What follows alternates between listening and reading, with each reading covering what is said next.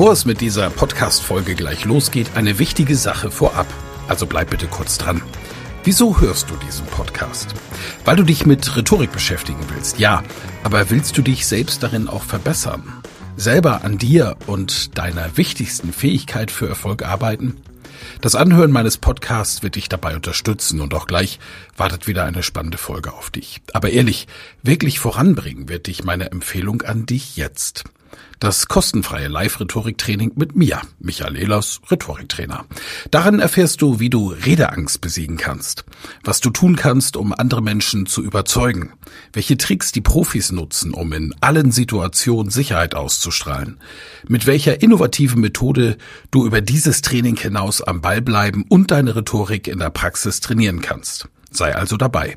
Pausiere gerne die Folge und gehe auf www.rhetorikheld.de. Diese Website findest du auch in den Show Notes. Wir sehen uns dann. Ich freue mich riesig drauf und jetzt viel Spaß bei der Folge.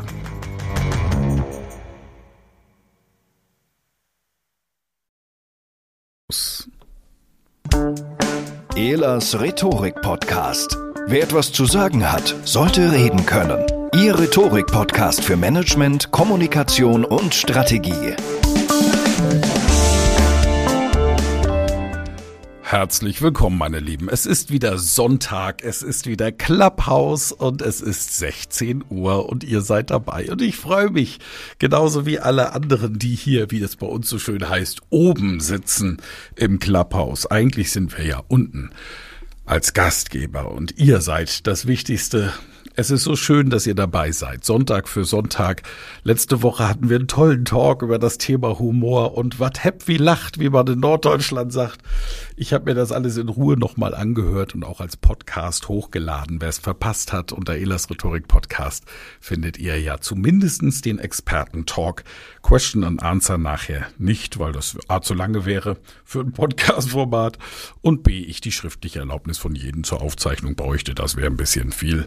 Da wir dann drauf verzichtet. Wie jeden Sonntag haben wir ein Thema und dieses Wochenende tatsächlich ein Thema, hm, das mich persönlich sehr interessiert. Es geht um hauptsächlich Gendern und Diversity. Ja, dieses Gendern und der Gender-Sternchen. Ich werde gleich, wie gewohnt, einen kleinen Impuls geben, diesmal tatsächlich lesen. Dann haben wir einen ganz besonderen Gast, über den ich mich sehr freue und den ich gleich noch ganz besonders vorstellen werde. Die liebe Frau Simone Menne. Und dann stelle ich die Experten vor und die Expertinnen und wir werden das Thema hier besprechen und anschließend seid ihr eingeladen. Dann machen wir die Funktion auf, dass ihr die Hand heben könnt und dann freuen wir uns, mit euch in die Diskussion zu gehen. Ja, und nehmt uns richtig ran, kann ich nur sagen. Also sagt, was ihr denkt und wie ihr über dieses Thema denkt. Mein Einstiegsimpuls heißt kennen Xier das Gendersternchen, was beim Gendern aus rhetorischer Sicht sinnvoll ist und was nicht. Ist Gendern sinnvoll oder nicht? Ich habe eine klare Antwort auf diese Frage. Ja, Gendern ist sinnvoll. Denn wenn ich ein Publikum anspreche, dann möchte ich natürlich möglichst viele der anwesenden Personen ansprechen und nicht nur diejenigen, die zufällig einen XY-Chromosomensatz haben, also männlich sind. Die Hälfte der Weltbevölkerung ist weiblich und diese Hälfte ist nicht nur in unserer Sprache viel zu oft noch unsichtbar. Als Sprechende meinen wir diese Hälfte freundlicherweise mit. Aber ich bin überzeugt, dass es sich nicht wirklich gut anfühlt, nur mitgemeint zu sein. Das alleine wäre für mich schon Grund genug, mich um geschlechtergerechte bzw. geschlechterneutrale Sprache zu bemühen, denn ich möchte, dass meine Zuhörerinnen und Zuhörer oder auch meine Leserinnen und Leser sich wohlfühlen. So. Sind Sie gerade ein bisschen gestolpert oder haben Sie gar nichts gemerkt? Selbst wenn Sie es bemerkt haben, hat es Sie sicher nicht aus der Bahn geworfen und der Himmel ist nicht eingestürzt. So leicht ist das nämlich, sich zumindest zu bemühen, geschlechterneutrale Sprache zu nutzen. Und mit dem Bemühen könnte man ja schon mal anfangen. Ich muss zugeben, dass ich selbst noch neu in dem Geschäft bin und in meinen Büchern die Leserinnen auch viel zu oft nur mit gemeint habe. Aber ich gelobe Besserung, denn ich habe in meinen Seminaren die Erfahrung gemacht, dass die Teilnehmenden sehr stolz sind, wenn es ihnen gelingt, flüssig geschlechtergerecht zu kommunizieren. Zu Recht, denn denjenigen Menschen, denen es wichtig ist, nicht nur mit gemeint zu sein, fällt es eben doch auf. Sprache bildet Machtstrukturen und Ungleichheiten ab. Wenn Sie eine Rede halten, können Sie mit gendergerechter Sprache Ihre Wirkung quasi nebenbei intensivieren. Das ist ja auch klar, weil Sie auf einmal eine viel größere Zielgruppe direkt ansprechen, statt nur mit zu meinen. Das ist Ihr großer Nutzen als Redner oder Rednerin. Aber der gesellschaftliche Nutzen geht natürlich darüber hinaus, denn Sprache bildet Machtstrukturen ab, ebenso wie Ungleichheiten. Und mit einer geschlechterneutralen Sprache helfen sie, diese Strukturen sichtbar zu machen und schon ein kleines bisschen an ihnen zu rütteln. Ja, aber was ist mit Binnen-I, Sternchen und Unterstrich, höre ich Sie sagen. Ja, da wird's tatsächlich ein bisschen komplizierter.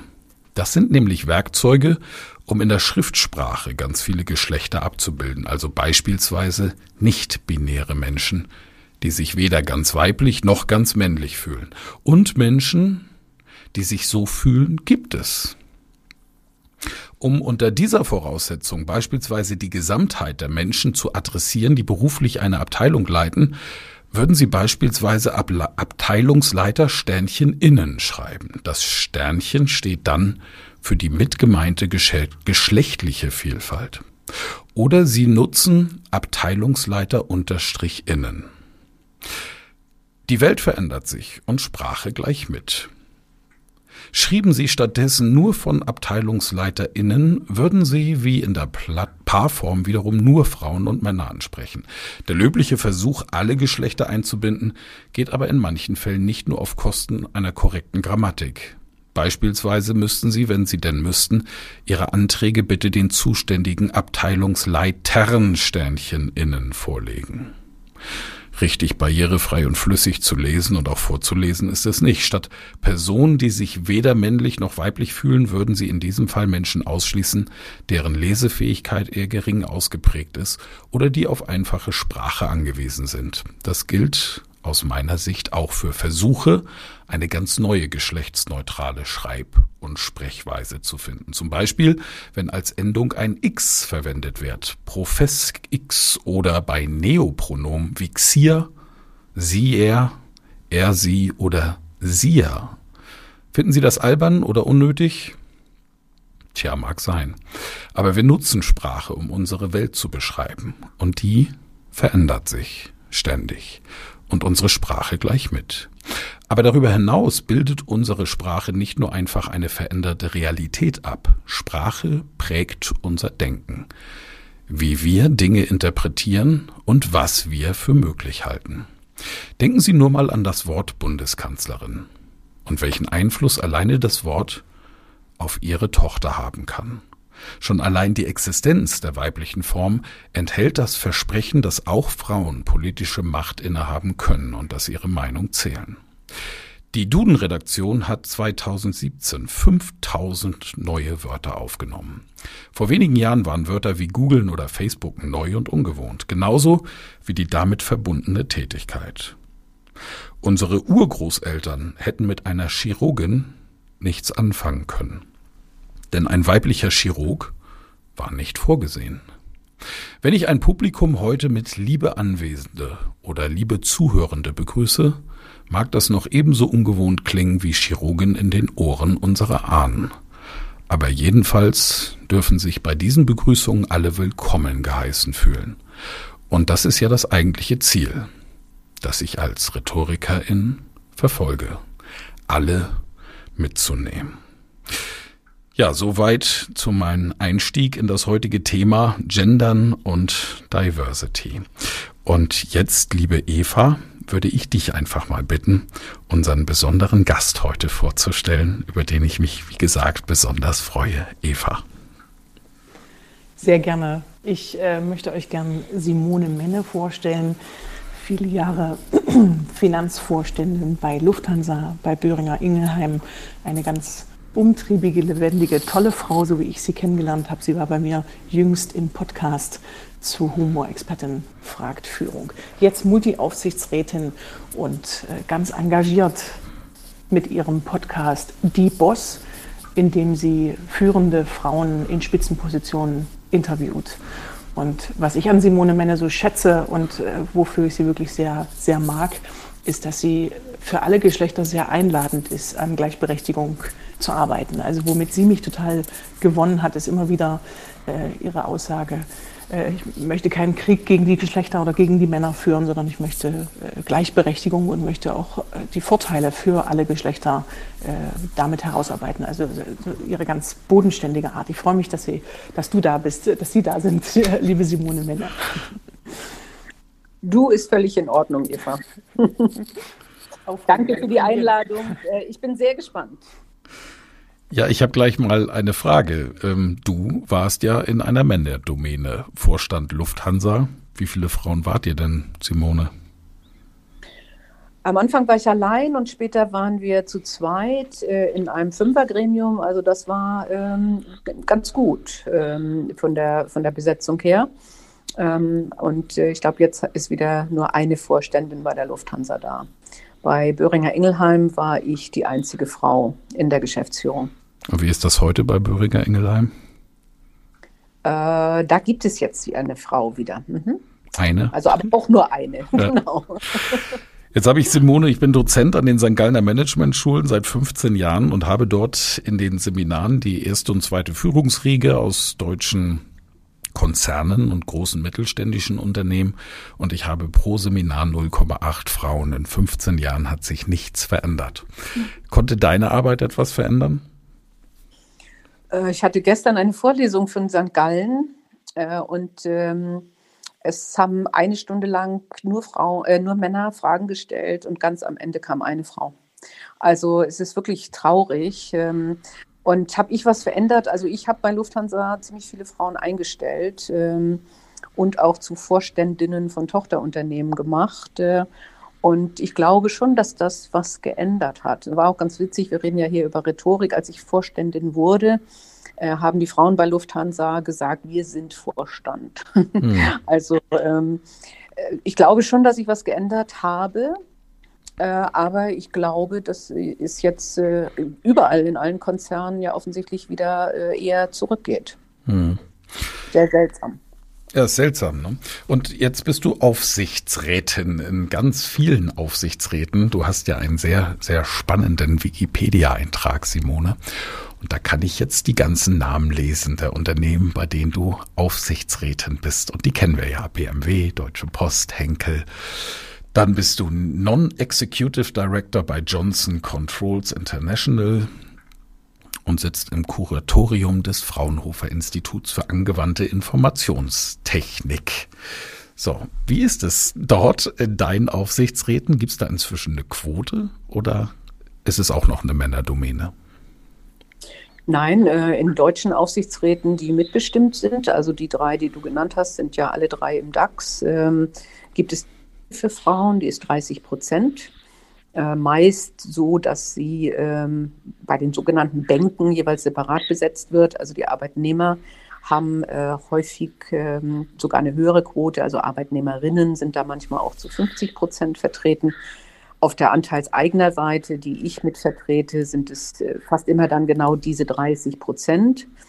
In USA, was ja bei Johnson Controls ähm, äh, meine Non-Executive Director-Position ist, beispielsweise, ähm, wird sehr stark auf Diversität geachtet, ähm, auch im Übrigen äh, natürlich auf äh, People of Color inzwischen.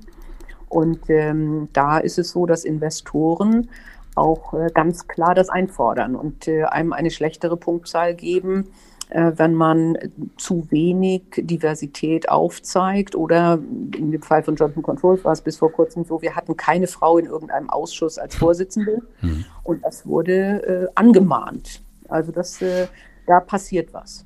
Mhm. Ja, bei den Amerikanern. Und wie ist es bei uns in Deutschland? Ich habe es bei Adidas mitbekommen, da gab es eine große Diskussion und dann haben sie sich entschieden und den Aufsichtsrat ganz komplett und radikal umgebaut und, und tolle Frauen reingeholt und das hat auch viel gebracht. Aber äh, wie beobachtest du das bei den von Deutschen oder im deutschsprachigen Kulturraum? Nehmen wir die Österreicher und die Schweizer mal gleich mit rein. Wird's ernst genommen? Wird wirklich was dran getan? Oder heißt es schön, dass wir drüber reden? Das ist eine tolle öffentliche Diskussion, aber es betrifft uns ja nicht. Also Deutschland liegt weit zurück, ähm, auch in Europa. Ähm, Im Vergleich, wenn wir jetzt nicht über Aufsichtsrätinnen sprechen, die ja te teilweise quotiert sind, äh, sondern über Vorständinnen beispielsweise, äh, dümpeln wir äh, schon seit längerer Zeit, wie du eben auch gesagt hast, äh, seit Jahren eigentlich bei 10, 12, 13 Prozent. Ähm, und äh, Deutschland ist als einziges Land äh, in der Corona-Krise jetzt äh, mit, dem, mit der Prozentzahl an Frauen zurückgegangen. Alle anderen haben mehr Frauen in die Vorstände geholt.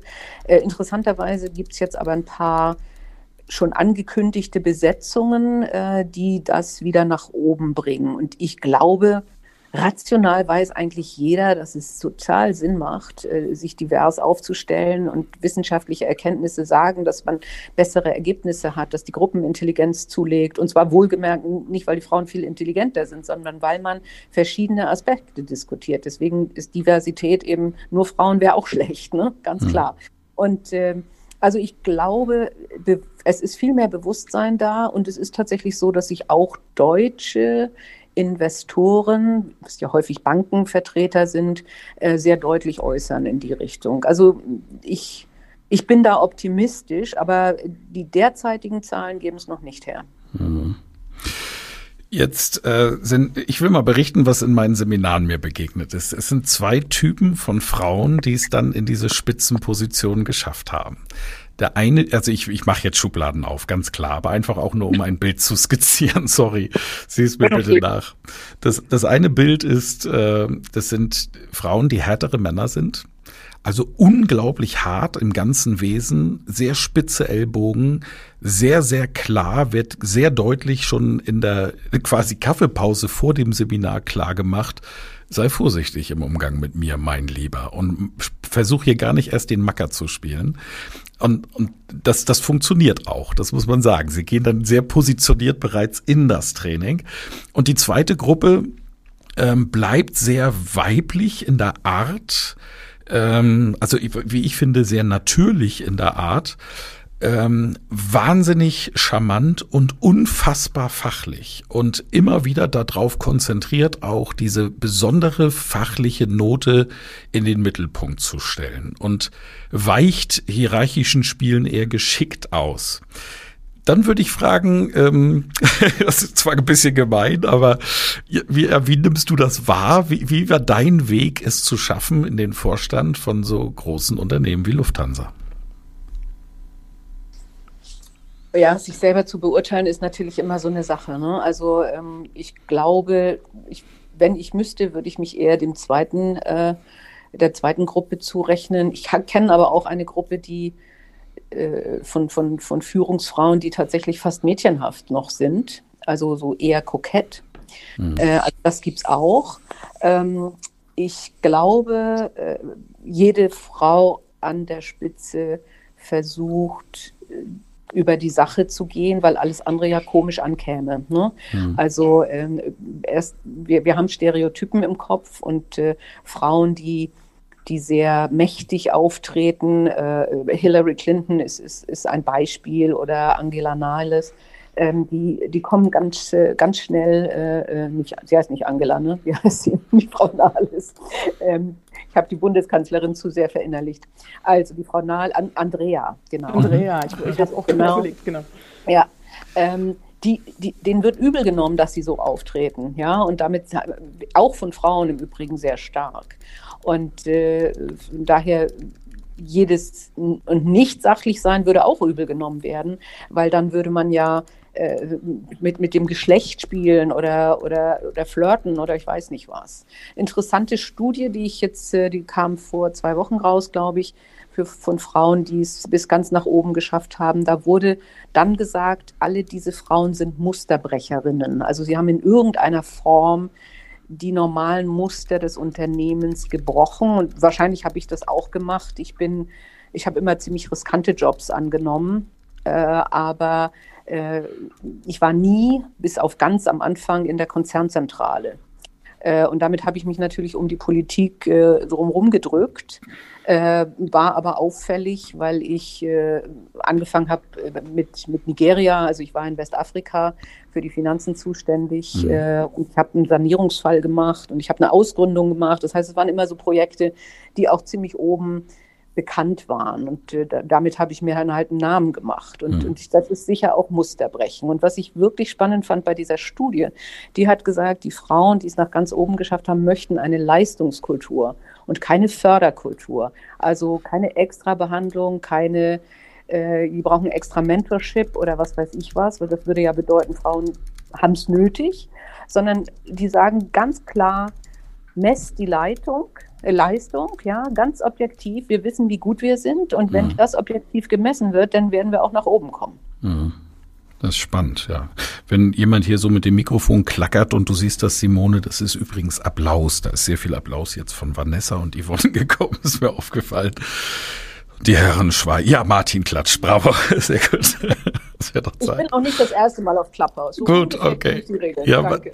das ist gut. Ich wollte nur sicher gehen, dass du dass das richtig ankommt. Ja, ich mache einen kurzen Refresh für alle unsere neuen Gäste hier beim Rhetorik Talk, Rhetorik und Kommunikation. Diesen Sonntag Gendern und Diversity. Das ist der Talk mit der Map und unter www.clubhouse-mindmap.de, ihr wisst das natürlich schon, findet ihr ja, unsere Mitschrift vom heutigen Talk, wie auch die Mitschriften der bisherigen Talks. Und das ist ja jetzt von Frederik dankenswerterweise so aufgebaut, dass es eine ganze Linie ist und ihr müsst ganz nach unten bis zum 14.3. runterscrollen und dort findet ihr dann die gelbe Wolke, Gendern und Diversity. Das ist das Thema, das wir heute besprechen mit unserem Sondergast, Ehrengast, Frau Simone Menne, die unter anderem im Vorstand von Lufthansa war und heute in wichtigen Aufsichtsräten unter anderem bei BMW sitzt und es als Frau wirklich geschafft hat. Ich werde ihr gleich die Frage stellen, inwieweit Sprache und Rhetorik und Ausdruck eben wichtig ist, gerade als Frau in dieser Situation sich auch durchzusetzen und will dann auch gleich die Experten vorstellen, und Sie bitten, eine Frage diesmal an die Simone zu richten und zu sagen, okay, ihr könnt auch natürlich einen Impuls geben, aber ich würde mich über eine Frage freuen, wie ein Impuls, das macht ihr bitte und bestimmt ihr völlig selbstbestimmt, wie ihr es gerne hättet. Und dann, wenn wir fertig sind mit dieser Expertenrunde, wie gewohnt, drücke ich den entscheidenden Knopf und lade euch herzlich ein, auch mit uns zu diskutieren. Zwischendrin noch die Bitte, ihr seht über dem Titel Rhetorik und Kommunikation, Gendern und Diversity steht nochmal Rhetorik und das dieses grüne Monopoly-Haus. Klickt da doch drauf und werdet Mitglied damit im Rhetorik-Club. Ich habe und wir haben dann einiges exklusiv für Clubmitglieder in Zukunft vorbereitet. Da kommt ihr ran, wenn ihr dabei seid. Darüber würde ich mich sehr freuen und wir alle freuen uns darüber. Ich habe hier oben eine Reihenfolge bei den Experten. Ich stelle gleich noch eine Frage an Simone, dann seid ihr dran. Und äh, meine Reihenfolge ist nur, dass ihr vorbereitet seid. Frederik, Monika, Yvonne, Eva, Mona, Vanessa, Stefan, Ian, Arno und Martin. In der Reihenfolge nehme ich euch dann auch dran. Ja, liebe Simone, inwieweit spielt Sprache denn eine Rolle und Ausdrucksfähigkeit? Sprache ist enorm wichtig. Sprache ist mir auch wichtig und äh, mir war es ehrlich gesagt auch immer wichtig, ziemlich klar zu sprechen. Also nicht, äh, nicht verklausuliert. Ich kann das auch gar nicht. Also ich kann schlecht in vielen Worten reden. Äh, das hat mir aber häufig, glaube ich, bei Mitarbeitern eher geholfen, ähm, weil die mich nicht abgehoben fanden. Und ich fand, äh, Eva hat es eben gesagt, wenn ich als bodenständig bezeichnet werde, äh, so fühle ich mich und ich glaube und hoffe, so rede ich auch. Absolut. Also ich finde auch, äh, Kultur wirkt ja sehr stark auf einen Menschen ein. Und ist das jetzt auch so ein bisschen typisch norddeutsch, schleswig-holsteinisch, kielerisch vielleicht sogar? Ich glaube schon. Ich glaube schon. Also äh, ich, äh, ich liebe die Norddeutschen und ich bin super gerne hier. Ich bin ja nach 30 Jahren auch wieder hierher gezogen. Und äh, ja, ich nehme das so wahr. Also das ist schon eine andere Sprache, ähm, die die manchmal vielleicht kühler wirkt, ähm, wie ja das Naturell der Norddeutschen auch sein soll, äh, und, und nicht so umfassend und umarmend wie vielleicht das Kölsche. Äh, aber, aber ich finde es gut. Ja, ich nehme dich auf jeden Fall auch so wahr. Der liebe Frederik unterstützt mich wie immer bei der äh, Mindmap im Hintergrund und er hat auch schon die Studie gefunden, die du benannt hast und verlinkt in unserem unter unserem unserer Domain clubhouse-mindmap.de samt oder Boxhandschuh.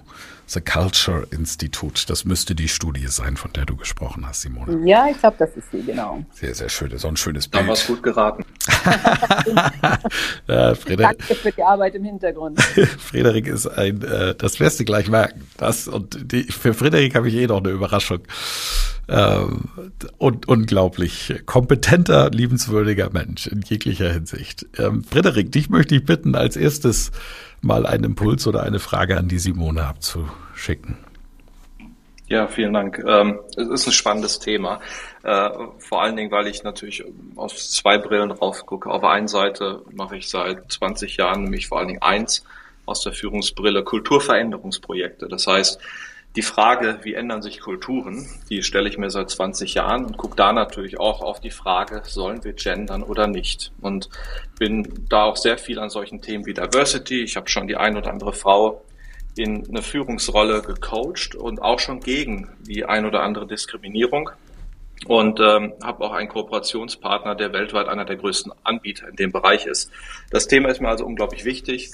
Selber, als ich noch ein großes Unternehmen hatte, hatten wir über 85 Frauen und die meisten davon in Führungspositionen. Das heißt, es ist ein Thema, das mir wichtig ist. Gleichzeitig positioniere ich mich zum Thema äh, des klassischen Genders in der Sprache extrem wenig. Denn wenn ich mir die Forschung angucke, und das ist das zweite Thema, was mir sehr wichtig ist, äh, dann habe ich da an ganz vielen Stellen meine Bedenken. Äh, wenn man durch eine naive Konzeptionalisierung äh, und einem oberflächlichen Verständnis eines Phänomens dann aktionistische Vorschläge macht, was man denn tun sollte, dann hat man ganz schnell mehr Nebenwirkungen, als man Wirkungen hat.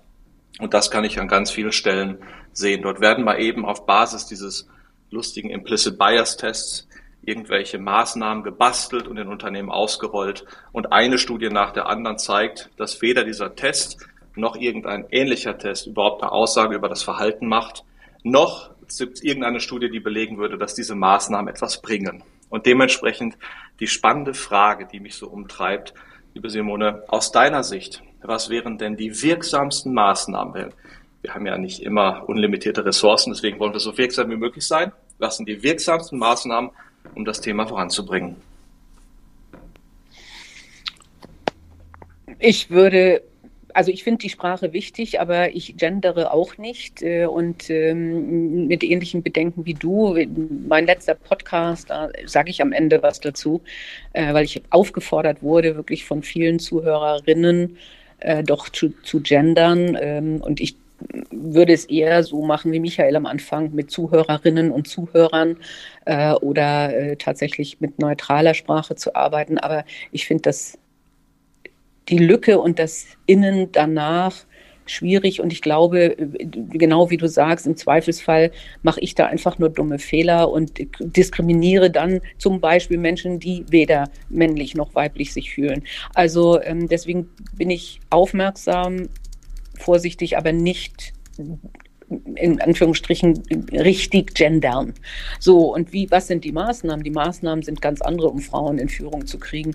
Die sind Abschaffung des Ehegattensplittings, Rente für Individuen, äh, gute Kinderbetreuung und äh, jede Frau stellt bitte nur noch Frauen ein. Ähm, dann sind wir schnell bei einer Parität, die die Normalität wird.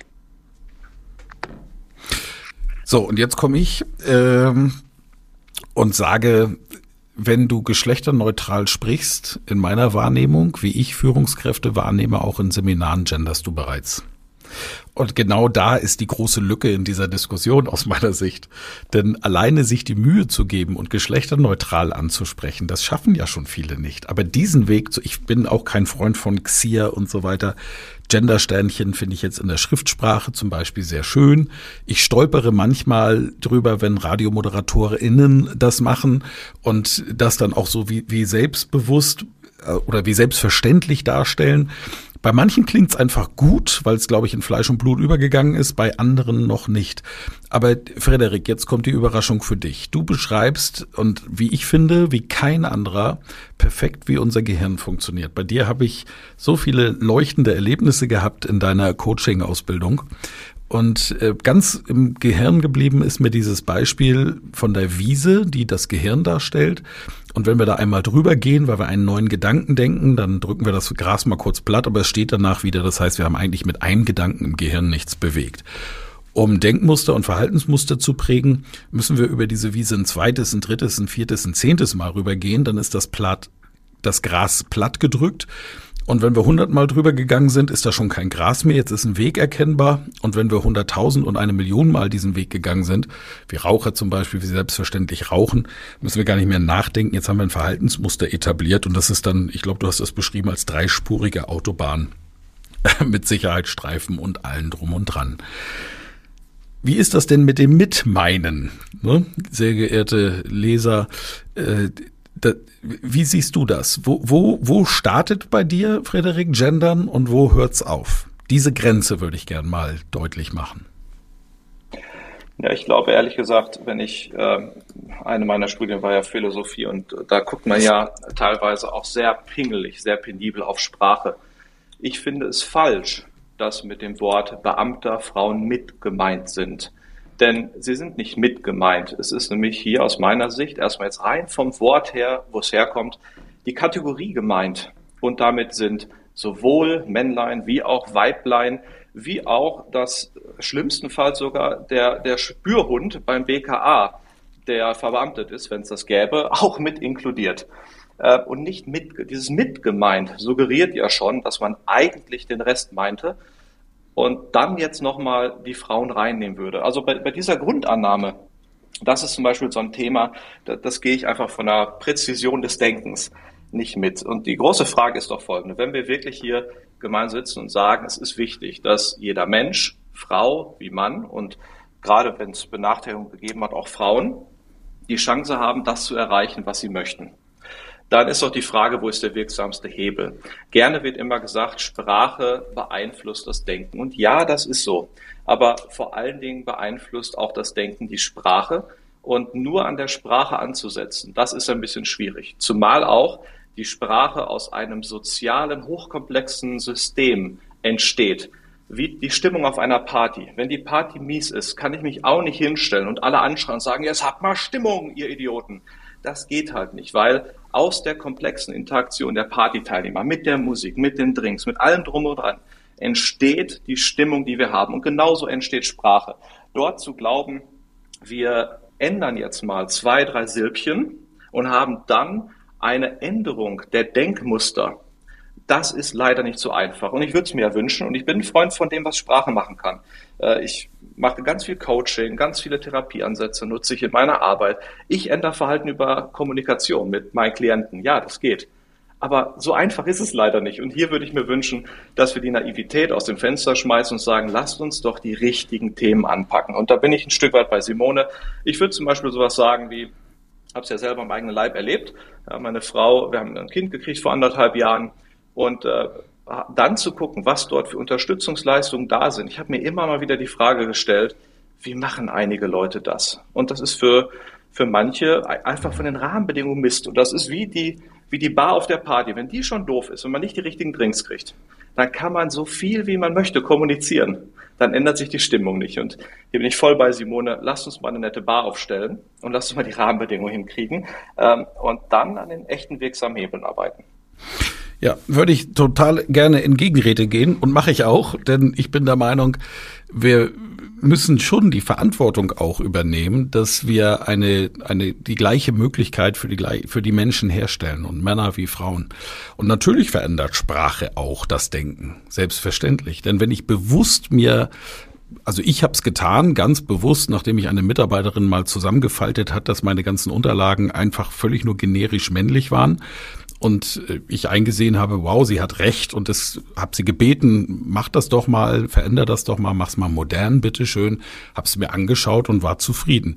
Dann ist was ganz Spannendes passiert. Tatsächlich, die Quote der Frauen auf meinen eigenen Veranstaltungen hat sich verdoppelt. Äh, wenn ich jetzt äh, zu einem anderen Anbieter, für den ich arbeite, gehe, der das noch nicht gemacht hat, dafür auch kritisiert wird, ähm, den es auch, äh, der auch Schwierigkeiten bekommen hat tatsächlich. Ich will den, deswegen nenne ich auch den Namen nicht.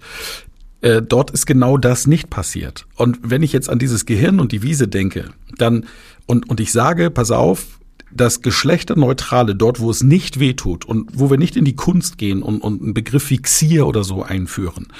Und meinetwegen auch, lass das, sehr verehrte Teilnehmer, innen weg. Das ist auch in Ordnung. Aber ich kann doch geschlechterneutral von Teilnehmenden zu sprechen. Das bewusst zu sagen, auch vorbildlich für uns, die wir ja öffentlich kommunizieren, zu sagen, das machen wir jetzt, das kann doch nur richtig sein. Frederik. Das, ein, das eine schließt das andere ja nicht aus. Sorry, wenn ich mich da. Ja, bitte. Also wir, ich, ich kann das ja nur bestätigen. Ich habe einmal äh, eine Abteilungsleiterin explizit. Ich wollte eine Frau für die IT-Abteilung, weil wir da nur Männer hatten. Und ähm, wir hatten äh, eine Stellenausschreibung ähm, und ähm, hatte dann eine äh, Dame, die auch darauf geachtet hat äh, als Beraterin, und die hat mir die Stellenanzeige gezeigt, erstmal ohne zu sagen, dass es die von mir war, äh, und hat gesagt, was, was sucht derjenige? Und da habe ich gesagt, ein Mann. Also das schließt sich nicht aus. Nicht? Ich muss sehr genau darauf achten. Ich hatte neulich im Podcast äh, eine, äh, eine tolle äh, Universitätspräsidentin und die hat gesagt, bestimmte Studienfächer müssen wir anders benennen, damit wir Studentinnen bekommen. Also das, das schließt sich nicht aus, finde ich. Aber man muss trotzdem nur mit dieser Sprache werden wir die Gesellschaft in Deutschland nicht ändern. Und deswegen ja. müssen wir auch die Rahmenbedingungen und die Bar, wie Frederik so schön mhm. sagt, richtig machen. Ja, bin ich völlig dabei. Absolut. Mir geht es um Verantwortung, dass, äh, dass wir Verantwortung übernehmen müssen und auch vorbildlich agieren können aus meiner Sicht und uns nicht wehtun, auch wenn Ver Veränderung ja immer wehtut und immer schmerzhaft ist. Monika, dann äh, möchte ich dich bitten auf einen Impuls oder deine Frage an unseren Sondergast. Ja, sehr gerne. Also ich finde die Aggressivität zum Teil so verwirrend oder so verstörend, die herrscht. Also der Ton macht die Musik. Ich bin Stimmtrainerin, Simone, nur dass du weißt, mit wem du es zu tun hast. Und ähm, ich ähm, überlege immer wieder, was ist denn so der richtige Ton in Anführungszeichen in unserer Sprache? Und die Tonalität macht nachher so viel aus, weil sie spiegelt wieder, wie unsere innere Haltung ist. Und ich habe selber, wenn ich ähm, mit einem Gender-Sternchen gearbeitet habe, in einem Newsletter schon von Männern, also von einem Mann tatsächlich eine ganz aggressive Antwort bekommen, er würde mich niemals buchen, weil ich die Sprache mit diesem Gender-Sternchen entstelle. Ähm, das, also die Aggressivität, die herrscht, die finde ich total krass. Und ich finde auch für Frauen ist es manchmal schwierig, welche Tonalität wähle ich denn? Also einen harten, äh, fast schon aggressiven, klaren männlichen Ton, das hatte Michael schon angedeutet. Oder wähle ich einen äh, weiblichen, warmen Ton? Wo sind die, die Möglichkeiten wirklich anzudocken? Denn Emotionalität ich kenne eine Geschäftsführerin, die manchmal ein bisschen nah am Wasser gebaut ist in ihren Sitzungen, wird dann sofort abgewertet. Also sind jetzt gerade viele Themen auf einmal. Und Frauen untereinander haben auch manchmal einen Ton am Leib. Da kommen wir zur Stutenbissigkeit. Ähm, du hast gesagt, Frauen, dass Frauen einander dann einstellen und featuren. Das erlebe ich häufig leider auch nicht. Da steigen dann Frauen auf und ziehen nicht andere Frauen mit sich, sondern ähm, treten eher nochmal nach und sagen, die soll sich das genauso erarbeiten, wie ich das gemacht habe. Also mein meine Frage geht um den Ton, um die Tonalität, äh, wo die ganze Aggression da drin herkommt und wie Frauen zu ihrem Ton finden, der sie nachher erfolgreich macht. Ja, das ist wirklich komplex. Ähm, also zunächst mal welcher Ton. Also das, es muss ein authentischer Ton sein und aggressiver Ton ist immer schlecht, ja, weil aggressiver Ton bedeutet ja genau das. Erstmal aggressiv. Und, äh, und ich würde immer äh, wenn du von einem weichen Ton sprichst, eine, eine ruhige Stimmlage wählen, auch, auch äh, nicht, nicht laut werden und ruhig bleiben und, äh, und selbst beim Streit äh, habe ich bessere Erfahrungen gemacht, wenn ich selber ruhig bleibe und, und, äh, und rational, äh, auch wenn das manchmal schwierig ist. Nächster Punkt. Ähm, ich habe einmal einer Mitarbeiterin Stimmtraining empfohlen, weil sie eine sehr hohe, kieksige Stimme hatte. Und äh, Franziska Giffey ist ein Beispiel aus der, aus der Politik, ähm, wo man deutlich merkt, die Stimme macht was bei den Zuhörern. Ja, äh, und äh, das ist häufig ein Nachteil bei Frauen. Deswegen ist es ja toll, dass es Menschen wie dich gibt, die, wo man das auch wirklich sich gewahr wird. Ähm, die Tatsache, dass Frauen, wenn sie aufgeregt sind, höher sprechen, äh, führt automatisch dazu, dass die Zuhörer sie weniger ernst nehmen. Es ist, ist verrückt, aber es ist so und deswegen muss man sich bewusst sein. So, das Thema Bienenkönigin-Syndrom gibt es definitiv, gibt es immer noch. Ähm, ist ist, glaube ich, besser geworden. Äh, aber es ist natürlich so, wenn man alleine äh, da in, in Männerrunden ist und hofiert wird, äh, dann ist die Versuchung ja auch groß. Es ist auch schön, hier alleine zu bleiben und weiterhin die Prinzessin zu sein oder die Königin. Ähm, ich glaube, es löst sich ein bisschen auf. Aber das äh, schließe ich weiterhin nicht aus. Und meins war einfach nur ein Appell, weil neulich haben mich Frauen gefragt, was können wir dann tun? Und dann habe ich gesagt, ja, jede von euch muss Frauen einstellen und, äh, und, nicht, nicht sagen, das Unternehmen müsste mal oder die Politik müsste mal. Wenn jede, die kann und in einer Position ist, Frauen einstellt, dann äh, haben wir schon viel erreicht. Ich hoffe, damit habe ich einigermaßen abgedeckt, was du gefragt hattest. Ja, danke schön. Ja, das war ja auch komplex. Mir ist so viel durch den Kopf gegangen, als ich dir zugehört habe. Das ist so, ähm, es wurde ein bisschen ein Knäuel. Aber ja, ich gehe da völlig mit. Auch die hohen Stimmen, die einfach anstrengend sind und Vorurteile wecken, während wenn man einen klaren Ton hat, einen, einen starken Ton, wird man dann äh, wiederum betitelt mit, man ist so hart oder unfreundlich. Also manchmal ist es auch schwer, es allen recht zu machen. Es geht halt auch nicht. Hm. Da ist was dran. Ja, ich will die Expertenrunde durchziehen. Äh, sorry, Frederik, Monika, ich habe euch gar nicht richtig vorgestellt. Ihr habt das dann glücklicherweise selber gemacht. Yvonne ist Schauspielerin und Expertin für Online-Kommunikation. Hallo, guten Tag. Hallo Simone. Ich habe eine Frage an dich, die, da musst du ein bisschen zurückgehen. Ähm, jetzt bist du ja, du, du bist ja jetzt die Boss. Und du warst aber nicht immer die Boss. Und du wurdest bestimmt auch auf deinem Weg nach oben, wenn ich das mal so sagen darf, oder dahin, wo du bist. Ähm, da wurdest du ja bestimmt auch hm, konfrontiert mit gewissen, ja, ja, Tests und Testosteron ähm, von, von, von Männern, die, die dich getestet haben. Mal gucken, wie weit kann ich gehen oder was ist das jetzt für eine? Wie bist du denn damit umgegangen? Hm. Also, muss ich mal überlegen. Also ich hatte einmal einen Professor, der, ähm, der zu mir gesagt hat, hier in Kiel ähm, beim, beim Diplom abholen, äh, na, Sie haben ja... Okay, also der Professor, ich mache es kurz, äh, der hat halt sehr herablassend gesagt, na, Sie haben ja bestimmt noch keinen Job. Ich hatte auch ein ziemlich schlechtes Diplom äh, und meine Eltern waren dabei und ich habe gesagt, ja klar, habe ich einen Job in Frankfurt beim internationalen Unternehmen. Und, äh, und da stand eben so ein bisschen der Mund auf und mir ging es prima. Aber ich hatte auch mal einen Kollegen, der gesagt hat, äh, na endlich bist du Abteilungsleiterin geworden, aber so richtig gönnerhaft, so ungefähr, äh, also wie kann eine wie du, du es schaffen, Abteilungsleiterin zu werden? Äh, und da war ich sprachlos. Da wusste ich ehrlich gesagt äh, erstmal nicht, da ist mir nichts Schlagkräftiges eingefallen. Ich habe ja neulich mit Eva über das Thema Humor gesprochen. Und äh, das finde ich super, wenn man das auch lernen kann, so ein bisschen humorvoll schlagkräftig zu sein. Ja, danke schön. Hm. Danke. Und dann kommen wir gleich zu Eva, unserer Humorexpertin, das zweite Mal in dieser Runde.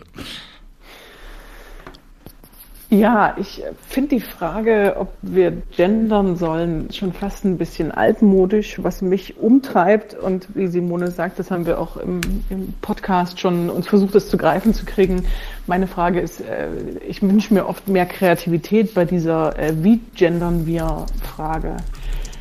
Also das, äh, so dieses alle schreiben in männlicher Form, alle Autoren, Autorinnen, ähm, warum schreiben wir nicht Bücher in weiblicher Form und sagen, die männliche Form wird mitgedacht oder äh, als ähm, Transgender schreibe ich eine, Buchform in einer ganz neuen Form und sage, Männer und Frauen werden mitgedacht. Ähm, es gab, ich bin über eine schöne Werbung von L'Oreal gestolpert, war ein knallrotes Plakat, drei Lippenstifte drauf. Der eine ist zu 10 Prozent raus, der zweite zu 20 und der nächste zu 30.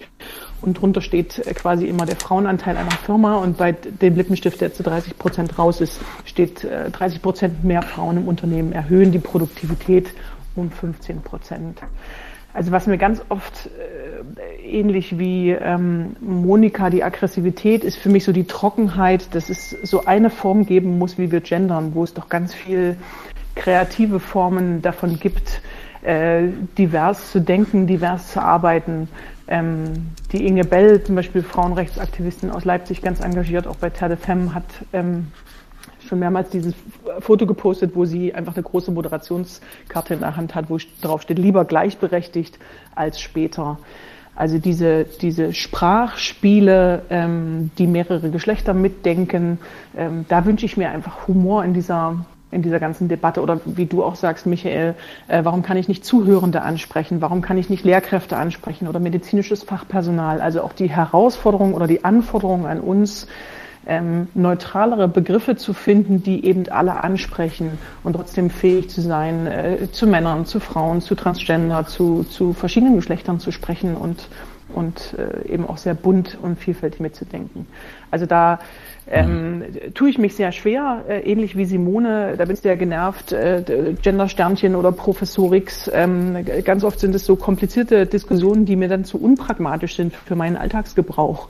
Ähm, deswegen eigentlich eher nur ein kurzes Statement oder beziehungsweise nochmal äh, die Frage an dich, Simone, oder ähm, äh, die, die Aussage des Statement, Humor würde uns da, glaube ich, ganz gut tun, ähm, auch alle in dieses Boot reinzuholen, ähm, dass Gendern einfach eine Wichtigkeit hat. Also ob wir gendern müssen, ist, glaube ich, wirklich eine Frage, die wir hinter uns lassen können, sondern die Frage ist, wie, wie nutzen wir Kreativität, um äh, Gendern und Diversity in den Alltag ganz pragmatisch zu integrieren.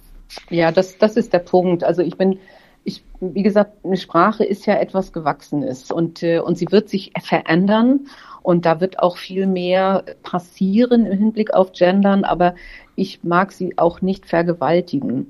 Und, äh, und ich finde das Militante auf allen Seiten, im Übrigen auch von jungen Frauen manchmal äh, schwierig. Und, äh, und da zu sagen, lass uns kreativ sein. Ich fand, ich fand es eine coole Sache mit dem Justizministerium, äh, die dann einen ganzen Gesetzentwurf einfach äh, in der weiblichen Form geschrieben haben.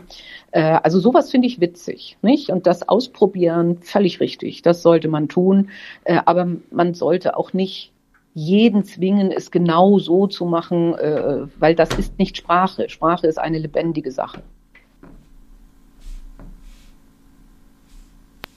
Bin ich sehr, bin ich sehr bei dir. Und ich glaube, dann würden wir auch weniger Menschen haben, die so genervt abwinken und sagen, jetzt hört mir auf mit eurem äh, Gender-Sternchen, ähm, jetzt hört, hört mir auf äh, mit dem Thema. Ja? Also ich finde es so schade, wenn das Thema, das eine große Wichtigkeit hat, dann verloren geht, weil wir uns in in, in Formdebatten so, so verrennen. Also mhm. auch wenn sie wichtig sind, ähm, wenn es dann kein Alltagsgebrauch mehr möglich ist, dann verlieren wir einfach ganz viele Menschen, die dann wieder aggressiv werden und sagen, lass mich damit in Ruhe, ich möchte damit nichts zu tun haben, ich bleibe einfach bei dem Alten. Und das finde ich sehr schade. Mhm.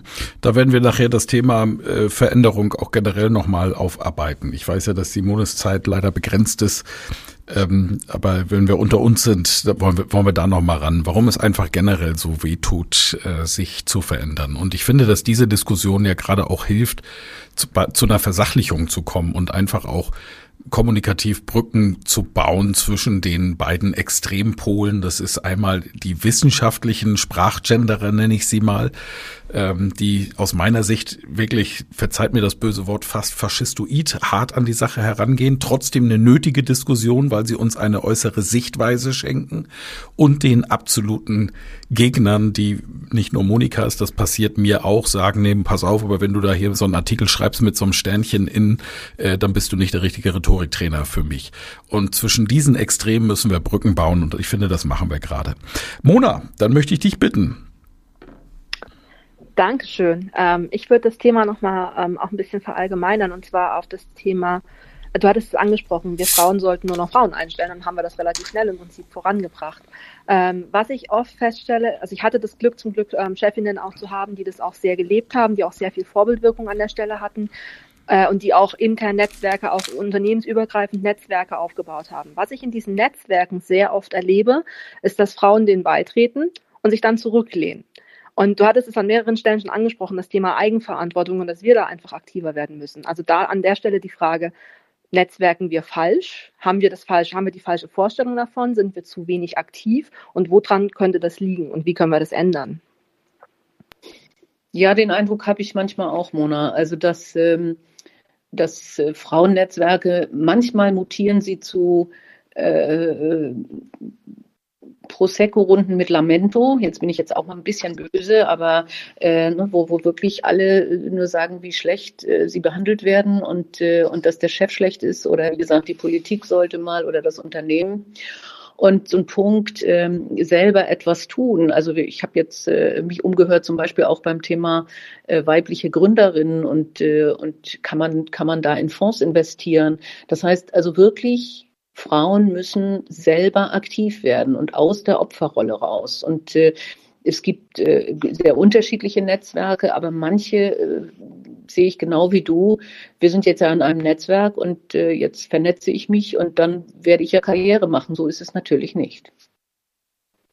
Super, Dankeschön. Ja, super. Vanessa, eine tolle Unternehmerin, die eine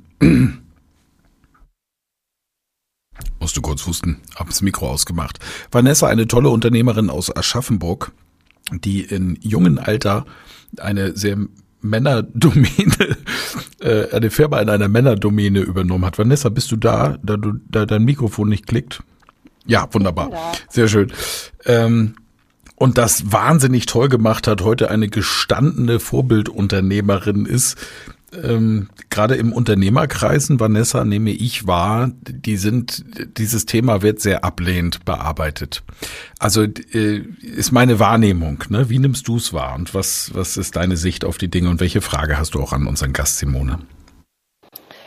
Ja, danke. Ähm, ja, also ich habe äh, auch ja aktuell zum Weltfrauentag mal einen Artikel geschrieben und ich kann da ähm, quasi nur auch in das Horn blasen, was Mona und Simone gerade gesagt haben. Da habe ich auch gesagt, ich finde, ähm, wir sollten doch sagen, hey, hier bin ich und mehr auf das Thema Stärke gehen und äh, wir können das und so, dass das dann da tatsächlich keine Diskussion mehr äh, sein muss dass auch Netzwerke von Diversität, also nicht nur Unternehmen, sondern auch Netzwerke leben äh, in Diversität besser. Das bedeutet eben auch gemischte Netzwerke zu haben. Das finde ich eben ganz, ganz wichtig, ähm, weil wir voneinander beide Parteien sehr viel lernen können. Ähm, also bei uns im Unternehmen arbeiten definitiv über 50 Prozent Frauen. Also ich habe mich definitiv an das Thema gehalten. Ähm, ich habe einen Werkzeughandel und ich finde sogar, dass da Frauen eher den Vorteil haben, gerade im Verkauf. Äh, ähm, kommt das einfach anders an weil es nochmal was anderes ist in den Köpfen. Also ich unterstütze das sehr und ähm, mentore da auch viele und da geht auch so ein bisschen meine Frage hin. Wir haben jetzt äh, den Girls Day ins Leben gerufen, also den Girls Day gibt's ja schon länger, aber wir haben das Thema Berufswunsch Unternehmerin, um das schon auch in die Schulen zu tragen und zu sagen, hey, ähm, du kannst auch Unternehmerin werden und dieses Thema finde ich ganz, ganz wichtig, der, der Vorbildhaftigkeit und zu sagen, geh in deine Stärke und du kannst das. Und darüber gibt es gar keine Diskussion aus meiner Sicht. Deswegen wäre so meine Frage an der Stelle, wie können wir denn noch mehr Sichtbarkeit erreichen äh, für dieses Thema? Und egal ob Gründerinnen oder egal an welcher Stelle sie stehen, ähm, dem Thema ähm, mehr Aufmerksamkeit äh, schenken und noch mehr Vorbilderinnen sozusagen, also noch mehr weibliche Vorbilder ähm, die Sichtbarkeit schenken. Also du hast ja schon deinen Podcast, Simone, das ist ja schon ganz wunderbar, aber wie können wir es allgemein noch stützen? Und ähm, sei es mir gestattet, eine zweite Frage. Du hast eine Kunstgalerie, das finde ich super spannend, das würde mich auch mal interessieren. Du als Mensch, wie kamst du dazu? Mein erster Berufswunsch war tatsächlich nämlich Künstlerin zu werden. Ja, das war meiner auch. Und dann hat mein Vater gesagt, mach was Vernünftiges. Und ich habe beim Steuerberater gelernt. Und das kenne ich vom Papa die Aussage. und, äh, und dann äh, bin ich nach Kiel zurückgezogen und da gab es einen Leerstand. In Kiel äh, leidet genauso wie viele andere Städte in der Innenstadt unter Leerstand. Und, und da habe ich gedacht, auch Mann, also ich werde sicher nicht selber Geld verdienen mit Malen oder mit, mit Singen oder mit, ich weiß nicht was, dazu bin ich nicht gut genug. Aber Künstler fördern, äh, mit Künstlern überhaupt das Thema Ambivalenz äh, zu diskutieren, was auch bei der Wirtschaft so wichtig wäre. Also wirklich diese, diese Silos aufbrechen. Das fand ich unendlich spannend und es ist auch so. Also ich lerne von jedem Künstler, mit dem ich äh, eine Ausstellung mache, wieder was Neues oder auch Künstlerinnen. Also das, da versuche ich, obwohl ich jetzt mich erwischt hatte, dass ich fast zu viele Männer auf meiner Liste hatte, jetzt auch äh, einigermaßen äh, paritätisch Frauen und Männer auszustellen. Ja, das, äh, das zur Galerie. Also die ist, ist, ist super spannend und äh, ist vorgestern gelernt, äh, die von Frauen gegründete Unternehmen mehr Rendite machen äh, aber sie kriegen viel weniger Geld. Also und manche schicken zum Pitchen die Männer, äh, weil die offensichtlich erfolgreicher sind. Also da kann man auch nur immer wieder sagen, äh, alle Medien anspielen äh, und äh, vielleicht muss ich einfach mal äh, auch einen Podcast machen nur für junge Gründerinnen. Das wäre doch mal was. Das ja, wäre doch mal was. Nicht nur, auch gut. nicht nur Gründerinnen, sondern auch tatsächlich, ähm, es gibt ja auch ganz, ich bin ja Nachfolgerin. Ich finde, das ist auch wichtig. Es gibt so viele tolle Nachfolgerinnen auch, ähm, weil Familienunternehmen haben ja tatsächlich ähm, das Thema auch Nachfolger zu finden. Und das ist ja auch Unternehmertum. Ich finde, das ist auch ganz, ganz wichtig, generell einfach zu sagen, hey, Sichtbarkeit oder auch eben für Aufsichtsräte, egal, Frauen in Führung, das finde ich großartig. Also Nachfolgerinnen hatte ich schon zwei in meinem Podcast. Ganz, ganz tolle Frauen, junge Frauen, die von ihren Vätern übernommen haben und die da super Jobs machen. Äh, also äh, jetzt mache ich ein bisschen Werbung, aber einfach mal reinhören. Marie Langer äh, und äh, Antje von Drewitz, äh, wirklich super Nachfolgerinnen. Den Podcast, den Podcast werden wir verlinken in unserer ja, genau. Mindmap. Äh, Yvonne, machst du einen Refresh machen? Ähm, ich würde gerne weitermachen, weil wir ganz viele spannende, äh, spannende Fragen haben. Wir mhm. haben ähm, jetzt gerade Vanessa gehabt, Werkzeug Weber. Und jetzt haben wir Stefan Heinrich. Verkaufen ist das, was er richtig gut kann. Und wenn man irgendwo, irgendwie in seinem Hinterköpfchen eine Frage hat zu Technik, dann kann man sich auch an den Stefan wenden. Das weiß ich aus Erfahrung. Herzlich willkommen, Stefan Heinrich. Deine Frage oder deinen Impuls gerne an die Simone. Ach, übrigens, Simone, ich habe vorhin was, was äh, festgestellt, als es über die Galerie gab, äh, ging, da hast du plötzlich eine ganz schöne Sanftheit in deiner Stimme gehabt. Das ist mir aufgefallen. Ach, war das schön. Das ist interessant. schön. Also ich habe offensichtlich Emotionen bei dem Thema. Ja, gerne, gerne meinen Beitrag beziehungsweise meine, meinen Input. Also ähm, du hast mich ja wunderbar vorgestellt, liebe Yvonne, vielen Dank. Und mm, in dem Zusammenhang, ich habe eine Firma mit 17 Mitarbeiterinnen vor allem. Es sind tatsächlich auch ein paar Mitarbeiter dabei. Und ähm, was mich viel beschäftigt, eben auch als Autor und als jemand, der, weiß ich nicht, drei, vier, fünf Podcasts äh, laufen hat im Moment und viele Interviews macht.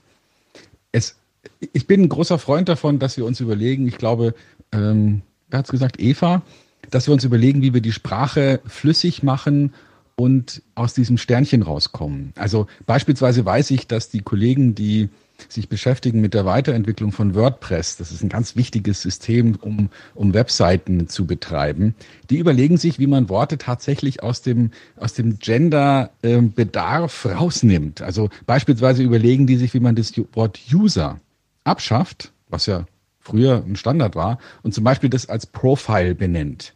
Also ich bin ein Freund davon, sich zu überlegen, wie kann man Sprache so umbauen, dass eben nicht mehr irgendwas mit gemeint ist, sondern das gemeint ist, was eben gemeint ist. Und ich muss ein bisschen schmunzeln, weil es heißt ja auch die Boss und nicht die Bossin oder die Bossess, wenn man es jetzt auf Englisch nimmt. Und vor allem dann, wenn man englischsprachige oder anderssprachige Wörter übernimmt, dann wird es sowieso irgendwie albern, wenn man da ein In oder Innen dranhängt weil das gar nicht mehr zusammenpasst. Also das ist dann schon fast wirklich Gewalt, was da den Worten ähm, zugemutet wird. Also ich denke, es ist eine gute Idee, wenn wir Sprache so gestalten, dass wir die Leute so ansprechen, wie wir sie wirklich ansprechen wollen. Und wenn man Damen und Herren sagt oder Teilnehmerinnen und Teilnehmer, dann ist es ja in Ordnung. Und im Fließtext sollten wir uns da was anderes überlegen, was irgendwie besser passt. Da habe ich einen ganz wichtigen Tipp letztes Mal aus einem anderen Raum mitbekommen von Sebastian. Sebastian, ich weiß nicht, ob du in der Audience bist. Es gibt äh, die Webseite geschicktgendern.de. Da findet man genau sowas, Stefan. Genau diese, diese äh, Lösungen, diese Ideen, was man nehmen könnte. Geschicktgendern.de. Dankeschön, Stefan. Das war dein Impuls, ne? Dass man mal grundsätzlich denken sollte, mal was anderes finden, was man als ja einfach aus dem Albernen rauskommen. Ne? Also wir kennen ja alle diesen diesen Quatsch, der dann mal irgendwo, weiß ich nicht, ob das nur weitererzählt wurde, dass in irgendeinem politischen Umfeld man vorschlagen wollte, es Kopiererinnen und Kopierer zu nennen. ähm, das albern, ja. Auch ich würde es auch nicht Kopierende nennen wollen. Da muss man sich irgendwas Besseres einfallen lassen. Da fällt mir dieser Witz ein, den man in der AfD wahrscheinlich ernst gemeint hat, als einer geschrieben hat, äh, das war tatsächlich ein AfD-Mitglied, das geht jetzt zu weit, er hat einen Sack äh, Füllspachtel innen gepostet, das Bild, und hat gesagt, das jetzt spinnen sie mit dem Gender. So. Aber gut, das ist äh, Randbemerkung. Äh, Yvonne. Äh, ja, danke Stefan. Danke für deinen Impuls. Dann hätten wir als nächstes in der Reihe Ian. Und wenn Ian sich jetzt zu Wort meldet, hört man sofort an der Stimme, was, worin sie Expertin ist. Ian Svea Bäumler, herzlich willkommen. Deinen Impuls oder deine Frage an Simone, bitte. Ja, danke dir, Yvonne. Genau, hallo Simone, ich bin auch Stimm- und Sprechtrainerin und ja, kann mich natürlich in vielen Punkten hier meinen VorrednerInnen nur anschließen. Ich habe tatsächlich auch viele Jahre mit transsexuellen Menschen gearbeitet, also im Bereich der stimmlichen Geschlechtsumwandlung. Und daher bin ich das völlig gewohnt, auch Menschen zu fragen, wie sie angesprochen werden wollen und dass auch das äußere Aussehen eventuell und die Artikel oder Pronomen nicht gefühlt eine Konkurrenz haben. Also daher bildet tatsächlich diese diversitätssensible Sprache so viel mehr meine Realität ab. Zudem bilde ich eben für unterschiedliche Sender die Sprecherinnen und Sprecher aus, die sich ja auch schon bestimmt anderthalb oder zwei Jahre damit beschäftigen, wie wir eben einen Gender-Stern oder diesen Gender Gap richtig aussprechen können. Und bin auch immer wieder entsetzt, welche Shit Stürme das sozusagen teilweise auslöst und finde aber die Diskussion deshalb wahnsinnig spannend und ist auch richtig zwischendurch auch stimmlich sprecherisch zu irritieren. Also ich verwende teilweise auch wirklich diesen Glotalstopp, also dass ich dann eben auch sage, nicht immer nur Unternehmer und Unternehmerinnen, sondern Unternehmerinnen geht mir auch geläufig über die Lippen und ich habe einfach viele Menschen, mit denen ich den ganzen Tag spreche, die auch so sprechen. Und meine Frage an dich, Simone, ist, wie bist du denn in deine Stärke gekommen? Du hast ja auch davon gesprochen, dass eben wir gucken müssen, dass die Frauen teilweise aus ihrer Opferrolle rauskommen. Warst du nie drin oder wie bist du rausgekommen? Ich glaube, ich war nie drin. Ähm, ich bin, bin das natürlich schon häufiger gefragt worden und ich glaube, das habe ich einfach ganz massiv meiner Familie zu verdanken. Also insbesondere natürlich meinen Eltern aber auch allen anderen. Und das lag auch daran, dass ich äh, das erste Kind war für meine Eltern, auch das einzige. Ähm, das äh, erste Enkelkind für alle beteiligten Großeltern, die erste Nichte, Neffe, ich weiß nicht, äh, also für alle das erste und von daher für alle ein Wunder. Äh, und ich konnte machen, was ich wollte. Ich bin mit enorm viel Selbstbewusstsein ausgestattet worden. Und das ist dann natürlich so eine Sache, die sich vervielfältigt, weil wenn man mit viel Selbstbewusstsein äh, groß wird, ähm, zwar Gott sei Dank, meine Mutter hat immer gearbeitet äh, im Kindergarten, aber da hatte ich dann eben auch schon das Selbstbewusstsein. Und dann äh, wird man ja immer weiter belohnt. Und dann wird man Klassensprecherin und dann wird man Mannschaftskapitänin. Und äh, äh ich habe dann absolutes Glück gehabt, äh, dass ich, dass ich so groß werden durfte. Und von daher glaube ich, war ich nie drin. Toll, ja. Und ich finde, auch sprachlich, sprecherisch, genderst du fantastisch. ja, also das mit der Pause und Innen, das kann ich tatsächlich nicht, nicht. Bei mir würde sich das total daneben anhören und deswegen habe ich gesagt, ich mache es nicht, weil dann das hört sich künstlich an und dann glaube ich fühlen sich alle äh, eher schlecht behandelt, sowohl Frauen als auch Männer, äh, als wenn ich versuche, es kreativ oder, oder äh, mit beiden Ansprechen äh, zu tun. Bin ich völlig bei dir, weil das ist tatsächlich ja auch wirklich, muss man das wie motorisch üben. Und ich glaube, das steht und fällt, in welcher Bubble man dann auch unterwegs ist. Aber genau wie du es löst oder auch wie anderen, gerade dieser kreative Umgang macht es ja so interessant. Danke dir, Ian, und danke dir, Simone. Und Simone, wir üben das mal. Vielleicht kriegen wir es ja doch hin. Innen, hinnen, innen. Ach, ist egal. Pünktchen, Sternchen, ist ja wurscht. Irgendwie Üb es. wir das schon irgendwann hin. Üb es. So, einen kurzen Refresh. Das hier ist der Talk mit der MAP, äh, Rhetorik und Kommunikation. Wir sind in einem Club, in einem Raum, in einem Club. Und das ist der Talk mit der MAP. Unter www.clubhouse-mindmap.de könnt ihr sehen, was hier so die letzten Wochen passiert ist. Und wenn ihr ganz runter scrollt, bis zur gelben Blase, bis zum gelben Bereich, dann seht ihr, was heute passiert ist. Und Frederik, ich weiß es nicht, aber ich, ich fühle es, du hast wieder fleißig mitnotiert, richtig? Wir haben hier einen fleißigen Battle laufen. Manchmal sind Michael und ich gleichzeitig dabei. ja. Und wir gucken, welche unserer Notizen hier den Wettkampf gewinnt. Das tragen wir noch aus. Ja. Okay. Aber lass mich, lass mich eine kurze Zusammenfassung machen, Yvonne. Also okay, ich habe einen. Machst du, dann machst du Special Guest Simone nochmal. Äh, ja, noch na klar. Wir, wir haben einen Einstiegsimpuls gehabt. Ich habe einen Artikel, den ich im Fokus äh, veröffentlicht habe, was beim Gendern aus rhetorischer Sicht sinnvoll ist, vorgelesen und den haben wir natürlich auch verlinkt, wie vieles andere. Wir haben festgestellt, nach wie vor sind zu wenig Frauen in Vorständen und Aufsichtsräten. Aufsichtsräte gibt es eine Quote 30 Prozent. Deutschland liegt weit zurück bei Vorständinnen 10 bis 13 Prozent, in Corona-Zeiten sogar zurückgegangen. Frauen in Top-Positionen kommen sehr häufig über Fachlichkeit. Und unser Gast hat uns auch von einer Studie erzählt. Das ist das, die Studie des Culture Institut Samt oder Boxhandschuhe. Topmanagerinnen sind Musterbrecherinnen und die Frauen möchten eine Leistungs- und keine Mentorstruktur. Das ist das, was an intrinsischer Motivation sichtbar ist, sagt unser Gast Simone Menne. Sie ist Aufsichtsrätin, heute unter anderem bei BMW, war früher im Vorstand als CFO unter anderem bei Lufthansa. Sie sagt, Sprache ist so wichtig für Führungskräfte. Sie selbst wird als bodenständig wahrgenommen. Das finden wir hier alle auch, weiß ich. Und sie sagt, Augenhöhe ist ihr sehr wichtig. Übrigens leitet sie heute eine Kunstgalerie in Kiel und wir haben sie und auch ihren Podcast, die Boss, natürlich auch verlinkt unter clubhouse-mindmap.de. Genauso übrigens wie den tollen Tipp, den die Yvonne de Barg und meine liebe Mitmoderatorin hier uns gegeben hat mit der Internetseite geschickt gendern findet ihr ebenfalls. Ganz unten übrigens in unserer Mindmap. Dann sind wir in die Expertenrunde gegangen. Frederik sagte, ich mache Kulturveränderungsprojekte. Es ist wichtig, dass jede Frau, jeder Mensch, der möchte, auch in Führungspositionen kommen kann.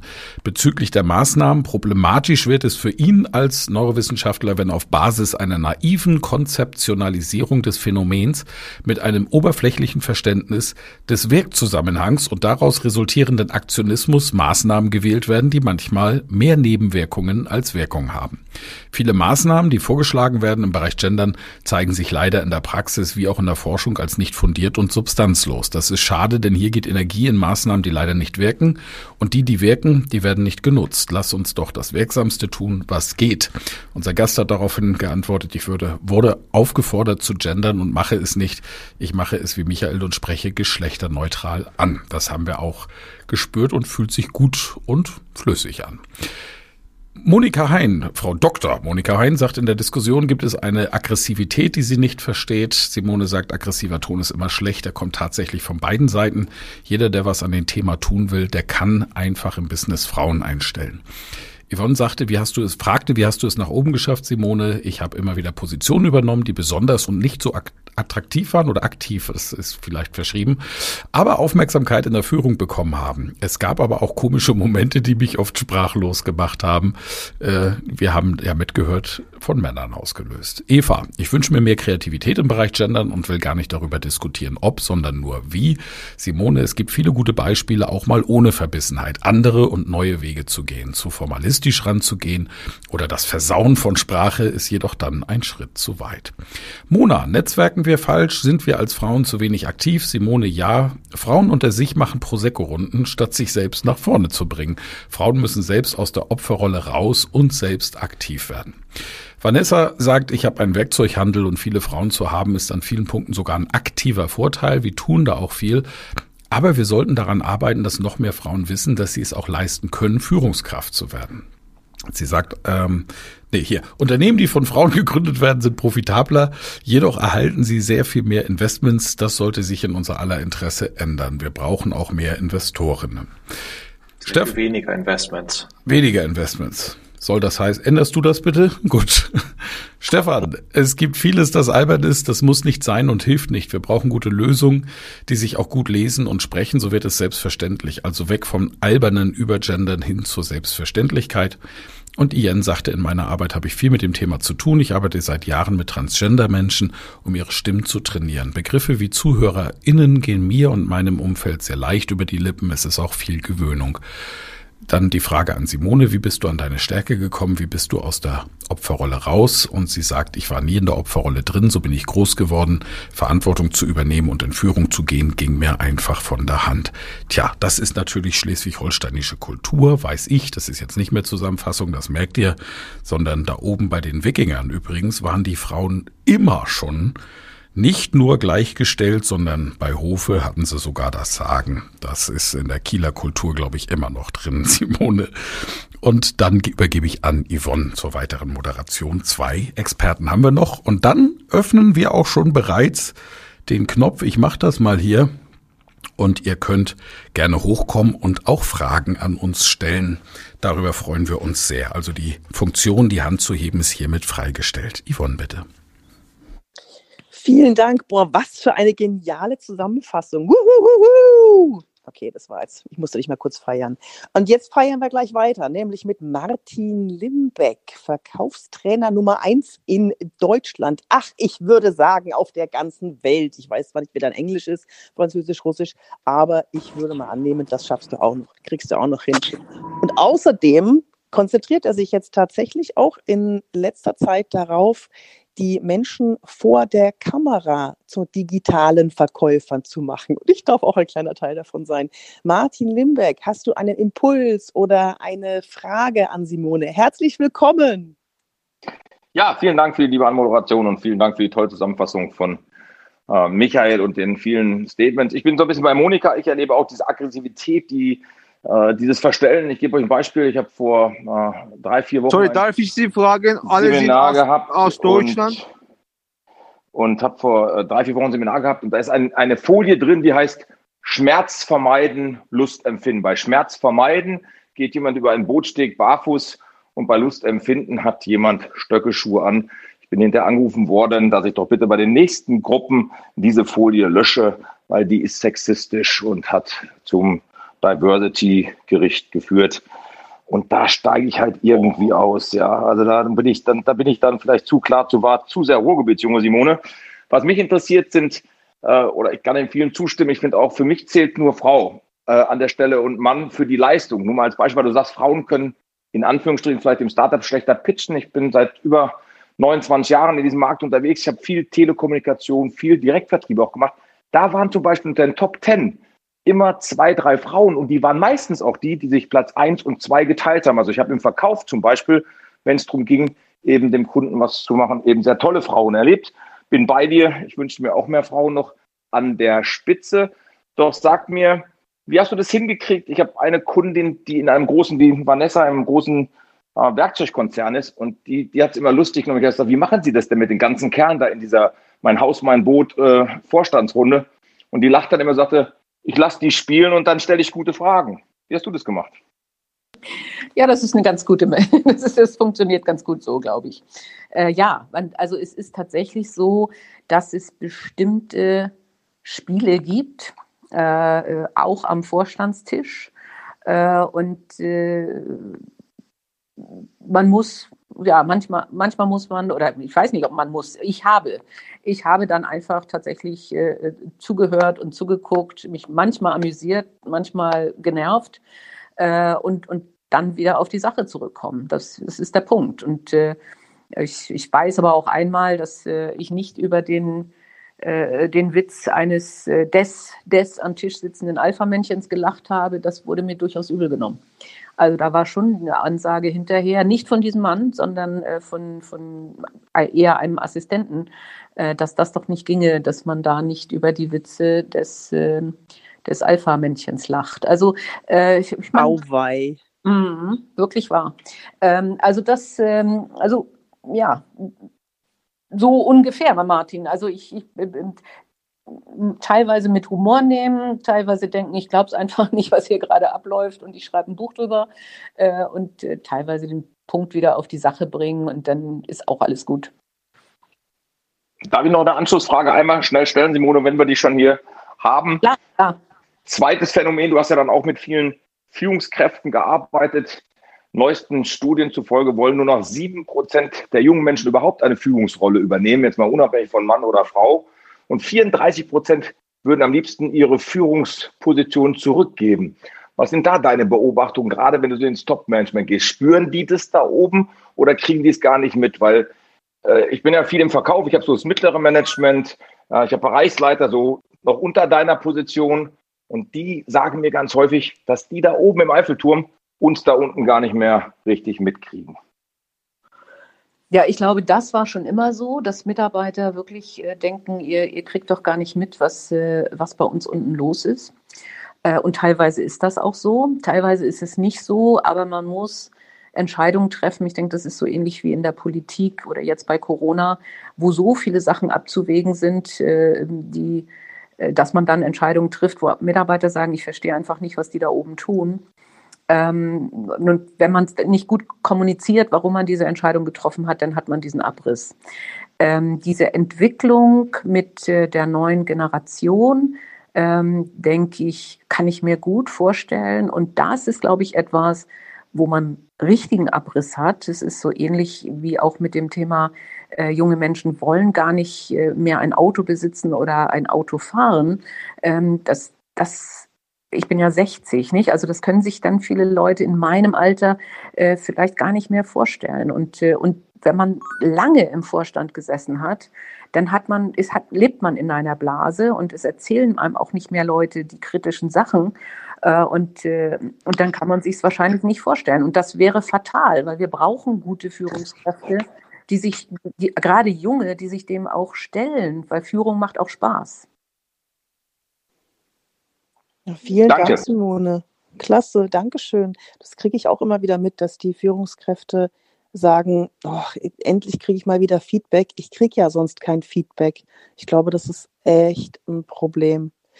Ja, vielen, vielen Dank. Danke, Martin. Und jetzt kommt unser Arno Fischbacher aus Österreich. Ich versuche das gar nicht erst nachzumachen, das kannst du besser als ich, Arno. Aber auch hier wird man wieder feststellen, was seine Expertise ist. Arno ist nämlich auch Stimmtrainer. Herzlich willkommen, Arno Fischbacher.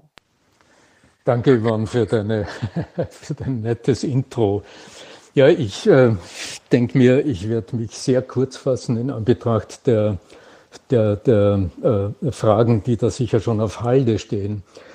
Was mir, äh, was mir sehr wichtig ist jetzt beim Zuhören, was ich so resümiere äh, und wo ich sehr genickt habe, ich ähm, nehme immer wieder wahr, dass diese Diskussion über das Gendern sich bevorzugt auf die Sprache im Schreiben bezieht und ich äh, gewinne den Eindruck, äh, oder ich, ich, ich nehme auch aus, aus euren bisherigen Wortmeldungen, Eva, du hast das auch angesprochen, sehr genau wahr, je, je mehr wir mit Verboten arbeiten würden, so wie mit verbotenen Worten, desto mehr Widerstand ähm, entsteht.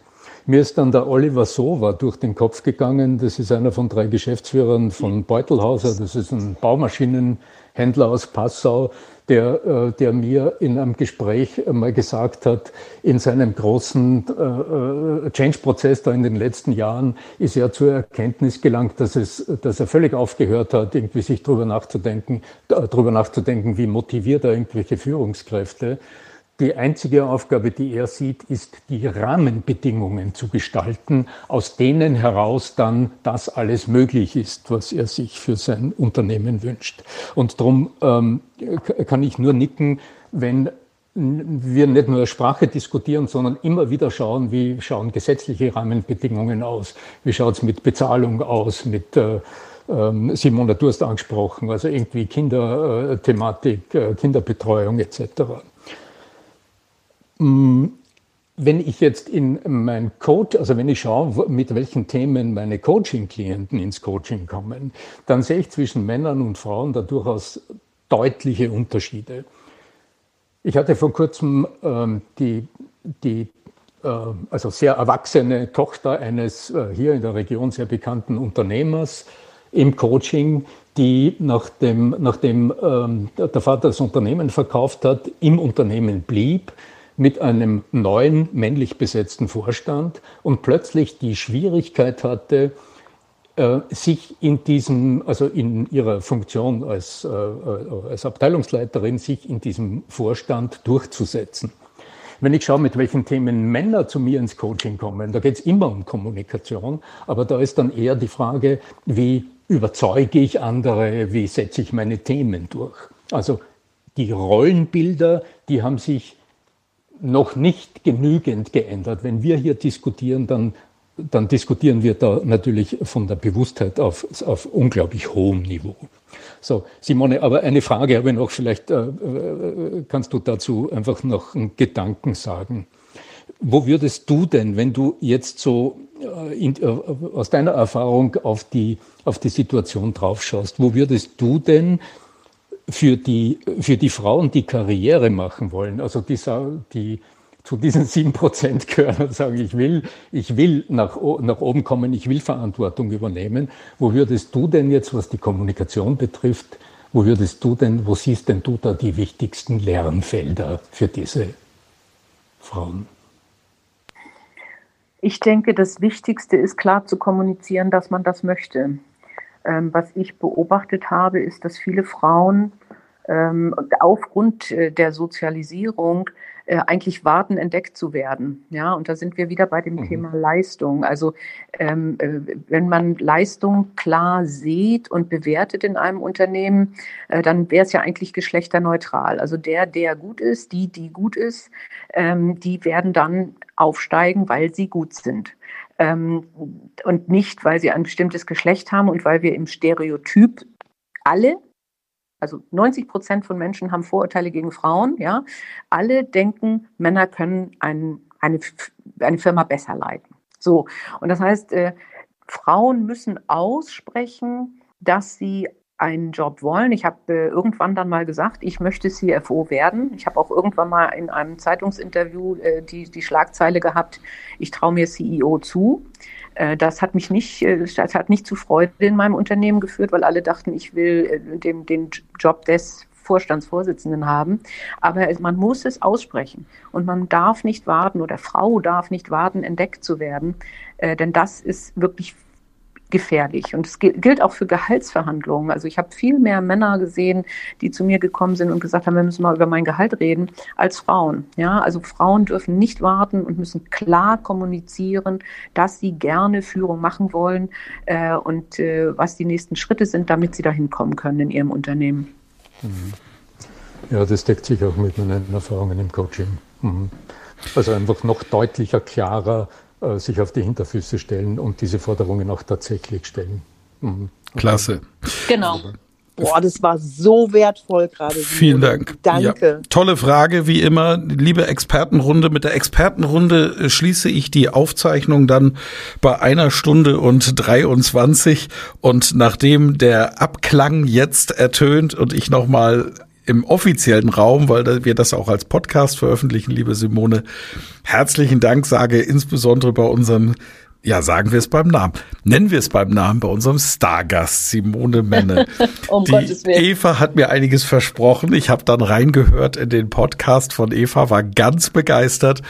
Und jetzt bin ich nochmal begeistert und du weißt, Begeisterung entsteht ja nur dann, wenn äh, das, was man sich vorher vorgestellt hat, übererfüllt wurde. Und das ist so unglaublich schön, dich als Kielerin hier in dieser Runde gehabt zu haben. Vielen Dank, dass du uns zur Verfügung standst und du bist gerne eingeladen, jetzt auch noch zu bleiben, wenn wir dann ich zu muss, den Fragen der Teilnehmer kommen. Ich muss leider gehen. Ich muss ja, ich habe es geahnt. Ich dabei, ähm, aber ich habe hier noch eine andere Verpflichtung. Es hat mir super Spaß gemacht. Äh, ich höre ja auch immer bei euch rein und deswegen hat Eva mich da ja auch gesehen letzte ah. Woche, glaube ich. Also ich werde wiederkommen und dann äh, höre ich euch weiterhin aufmerksam zu. Vielen Dank dafür.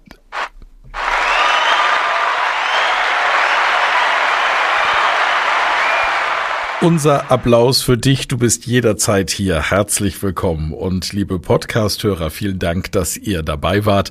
Und kommt doch mal live dazu. Sonntags Clubhouse 16 Uhr.